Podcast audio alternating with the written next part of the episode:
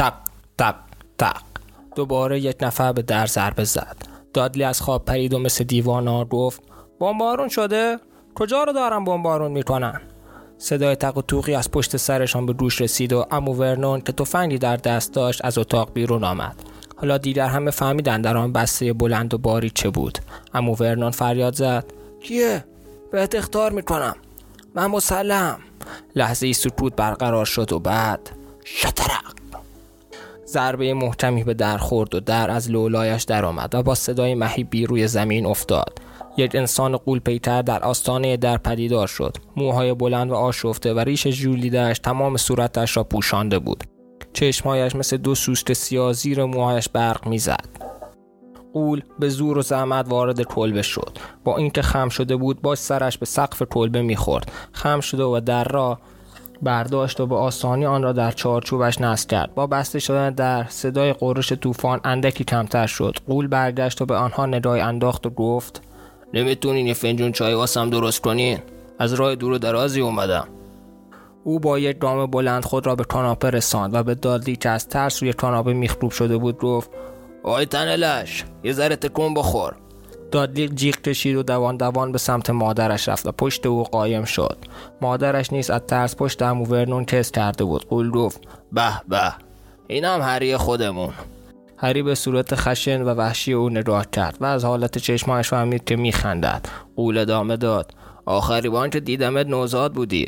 خیلی شبیه بابات شدی. فقط چشمات. به مامانت رفته. امو ورنون با صدای بلند گفت آقا خواهش می‌کنم هرچی زودتر از اینجا بیرون برید. شما در و شکستین و به زور وارد شدین. قول گفت خفه شو دورسلی احمق کله پور. سپس دستش را جلو برد و اسلحه را از دست امو ورنون گرفت. چنان اسلحه را گره زد و به گوشه اتاق پرتاب کرد که انگار پلاستیکی بود. امو ورنون مثل موشی که زیر پا مانده بود صدای مسخره از خود در آورد. قول پشتش را به دورسلیا کرد و به هری گفت خب هری تولد مبارک. برات یه چیزی آوردم. البته چون چند بار روش نشستم ممکن از ریخت و قیافه افتاده باشه ولی مزدش خوبه. از جیب بغل پالتو سیاهش یک جعبه کج و کوله در آورد. هری با دستای لرزان آن را باز کرد. داخل جعبه یک کیک شکلاتی بزرگ بود که با خامی سبز رنگ روی آن نوشته بود هری جان تولدت مبارک. هری سرش را بلند کرد چنان به قول نگاه کرد روی می‌خواست از او تشکر کند اما به جای تشکر فقط می‌توانست بگوید تو کی هستی؟ قول خندید و گفت راستی یادم را خدا معرفی کنم. من روبیوس هاگریدم کلیددار و نگهبان معبده هاگوارتس سپس دست بزرگش را جلو آورد و با هری دست داد. بعد از آن دستهایش را به هم مالید و گفت پس این چای چی شد؟ در ضمن اگه غذای چیزی هم واسم بیاریم بدم نمیاد.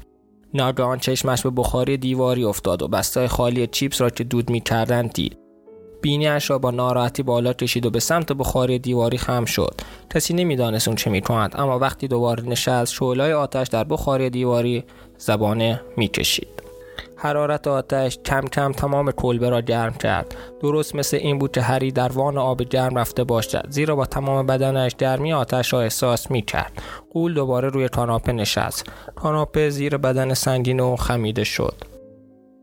اول همه خرت پرتای جیبش را خالی کرد. یک کتری مسی چند بسته سوسیس له شده یک انبر یک قوری و چند لیوان دستهدار لپر شده. قبل از درست کردن چای یک بطری از جیبش در آورد و چند جوره از مایع زرد رنگ درون بطری نوشید. چند دقیقه بعد صدای جلز و ولس سوسیس های داغ و بوی مطبوع آن کلبه را پر کرد.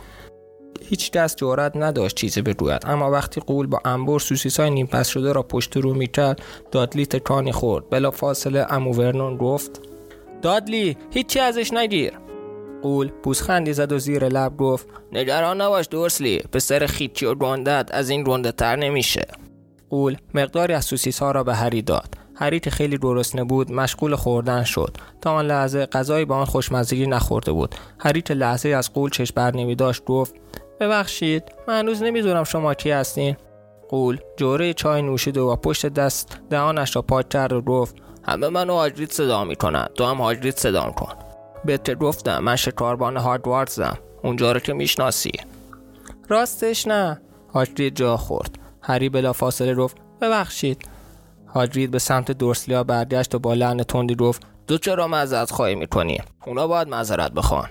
دورسلیا از ترس گوشه تست کرده بودن. قول گفت حد می‌زنم که هیچ کدام از نامه ها به دستت نرسیده ولی هیچ فکر نمی‌کردم حتی ندونی هاگوارتس کجاست. آخه بابا جون توی چه خودت نپرسیدی مامان بابات این همه چیز از کجا یاد گرفتن؟ کدوم چیزا؟ کدوم چیزا؟ صبر کن ببینم. با عصبانیت از جایش برخاست. هیکل عظیمش تمام فضای خانه را پر کرده بود. دورسلیا از ترس به دیوار چسبیده بودند. قول با عصبانیت به دورسلیا گفت یعنی این پسر بیچاره هیچی؟ هیچی نمی‌دونه. هری با خود فکر کرد این دیگه خیلی بیانصافی است زیرا دورسلیا او را به مدرسه فرستاده بودند و نمراتش هم زیاد بد نبود. هری گفت یه چیزایی می‌دونم. مثلا جمع و تفریق و اینجور چیزها رو یاد گرفتم. هاگرید دستش را در هوا تکان داد و گفت منظورم این چیزا نیست. درباره دنیای خودمون چی؟ می‌دونی؟ دنیای خودت دنیای من دنیای مامان بابات. کدوم دنیا؟ هاگرید از عصبانیت می‌خواست منفجر شود. فریاد کشید دورسلی امو ورنون که رنگ به چهره نداشت زیر لب چیزی گفت. هاگرید با چهره برافروخته به هری نگاه کرد و گفت درباره مامان بابات یه چیزایی می‌دونی نه؟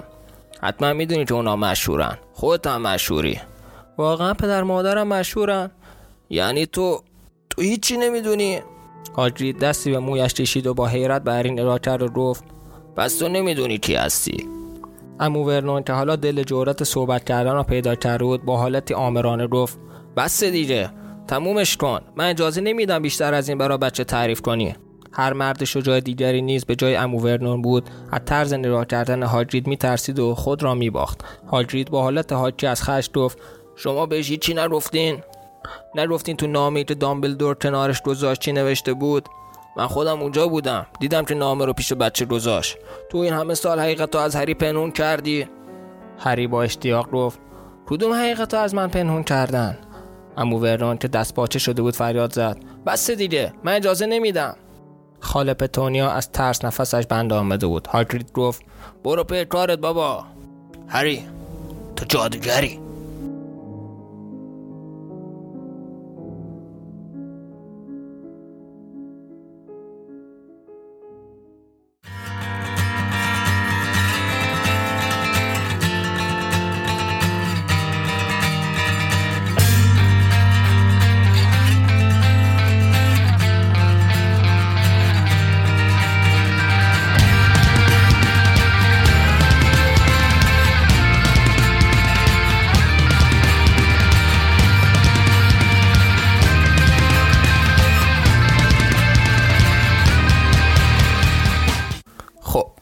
تیکه که روش کردید فصل چهار کتاب هری پاتر و سنگ جادو بود که فکر نکنم نیازی معرفی داشته باشه.